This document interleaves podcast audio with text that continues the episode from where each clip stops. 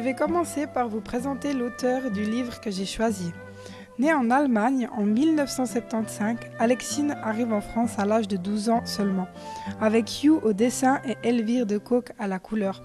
Son tout premier album, Bianca, paraît en mars 2010. Elle travaille à l'heure actuelle sur de nouveaux projets. Je vais également vous parler de Yu, l'illustratrice.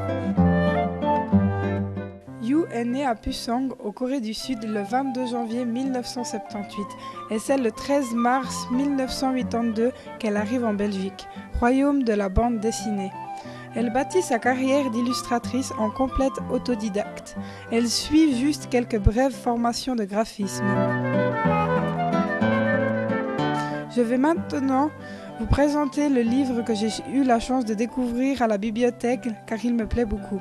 Il s'agit de Bianca de la série Sorcière. L'histoire se déroule à Venise à l'âge d'or au XIVe siècle.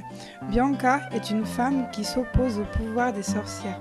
C'est au sein d'une puissante famille vénétienne que Bianca, une jeune femme effrontée, rebelle et à l'esprit libre, veut affirmer son indépendance. Elle va découvrir son lourd héritage d'une génération de sorcières.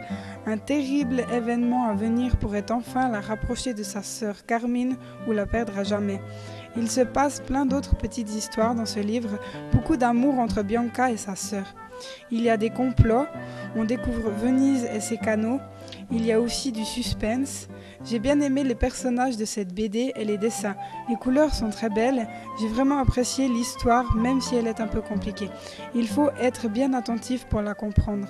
Je vous encourage à découvrir la fin de cette histoire de vous-même.